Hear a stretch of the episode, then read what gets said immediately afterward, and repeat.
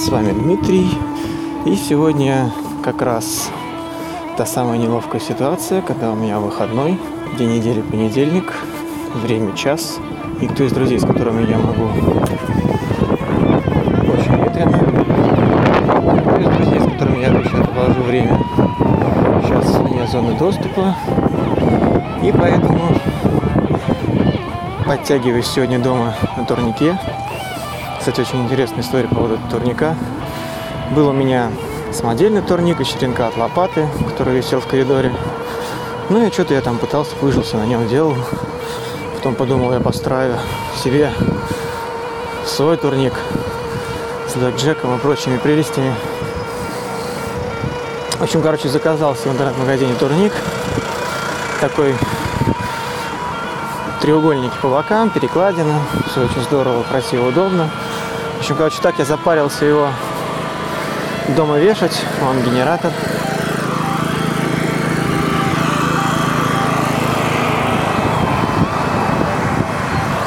Настолько я запарился его дома вешать, что я, наверное, к нему не притрагивался, ну, наверное, год-полтора.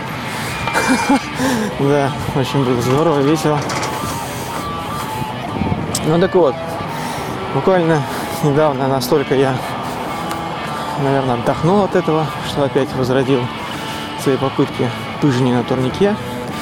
Что-то начал делать, что-то у меня уже начало получаться. Ну и сегодня очередной раз занимавшись на турнике с такой э, с таким энтузиазмом начал подтягиваться, что долбанулся головой о косяк. Он у меня висит в межкомнатном проеме, там несущая стена. И с одной стороны, как бы он выпирает большую часть, с другой стороны меньшую. И что-то я решил позаниматься с другой стороны, с видом не в комнату, а в коридор. Короче, так и занимался, что долбанулся головой о косяк и понял, что что-то я не то делаю в данный момент.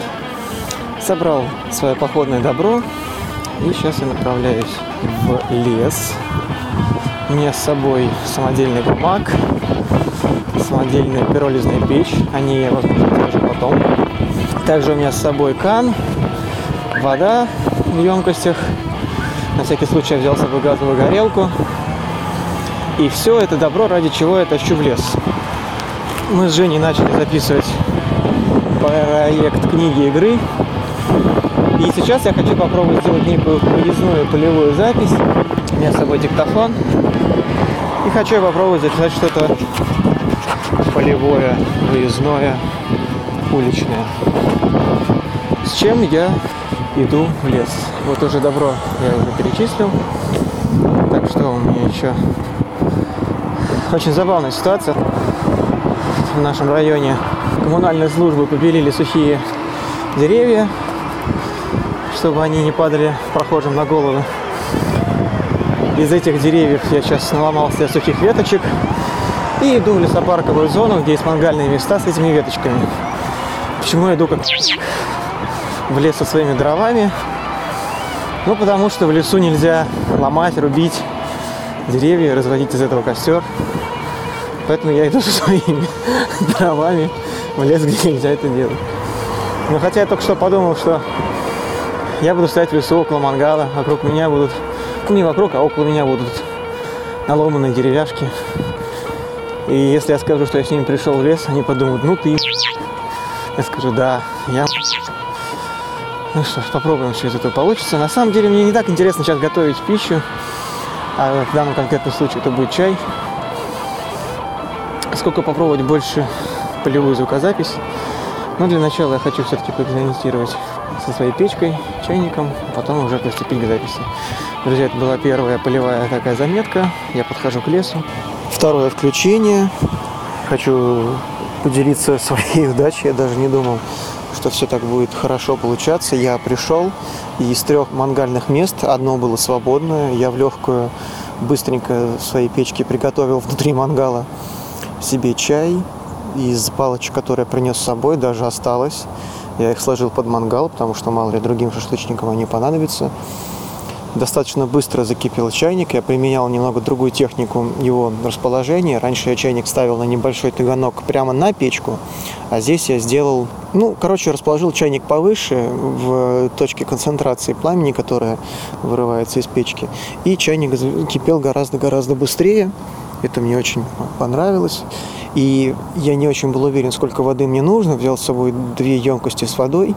И на самом деле хватило мне одной. Она заполнила чайник буквально доверху. И в следующий раз я возьму ее только одну, наверное, на такую вылазку. Сейчас я отошел чуть подальше от мангальных мест, хотел забуриться в лес подальше, чтобы, так сказать, изолировать себя, но потом подумал, что мало ли, лучше быть, конечно, недалеко от людей. Расположил свой гамак на небольшом отдалении от мангальных мест. И сейчас хочу попробовать записывать книгу, которую я взял с собой. И даже если попадут голоса людей на фон, то да и пусть, как бы это нормальные звуки, живые. Конечно, если там начнутся всякие пьяные оры, я перемещусь подальше, но пока что меня все устраивает. Я нахожусь в сосновой роще, отличный передо мной вид. Смотрю вверх в небо на сосенки, пахнет льном от гамака. Тут э, слева от меня чаек остывает – в чаек я, кстати, добавил мяту, которая растет у меня на подоконнике. И обычный черный чай буквально преобразился. У него появился такой отличный, даже сладковатый привкус мяты. Что ж, наслажусь немного тишиной, попью чайку и приступлю к записи книги игры до следующего включения. Я сейчас сижу в гамаке, отложил пока книжку, диктофон, записал одну главу, Закончилась она, конечно, не очень хорошо, ну да ладно. И вот сижу, размышляя по поводу аудиокниг. Недавно я смотрел видеоинтервью телеканала «Москва-24», она называется «За обедом». И вот э, за обедом был приглашен диктор, чтец, актер озвучания Владислав Владислав или Влад... Владислав Коп, по-моему, чтец проекта «Мотель для сборки». И он рассказывал, что первый опыт его прочтения был в детском саду, когда воспитательница дала ему книжку и сказала «читай». И вот тогда он заразился этим ремеслом, и до сих пор оно его продолжает радовать, приносить очень большое удовольствие, что до сих пор он этим продолжает заниматься. И я вспомнил момент, что в детстве я очень много времени проводил на даче, буквально все летние каникулы. Первые две недели я проводил в пионерском лагере путевку, в которой давали отцу на работе. Первые две недели я проводил в лагере, потом конец месяца на даче. Был на даче с отцом, потом второй месяц на даче с мамой. Потом они брали то ли дополнительный отпуск, то ли еще что-то. И, в общем, вот таким образом я проводил все три месяца на даче.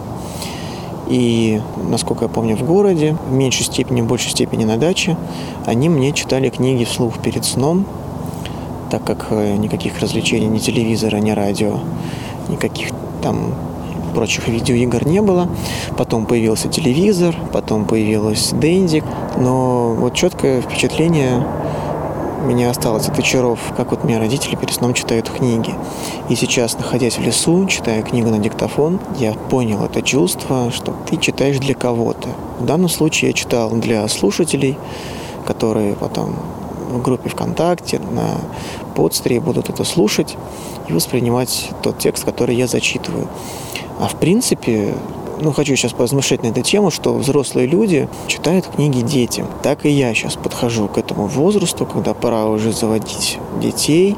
И вот это мое прочтение книг вслух, это как бы мое моральное становление как будущего родителя. Да? То есть в дальнейшем я буду читать своему ребенку книгу перед сном, как бы в свободное время, и он будет заряжаться вот этой вот литературной энергией.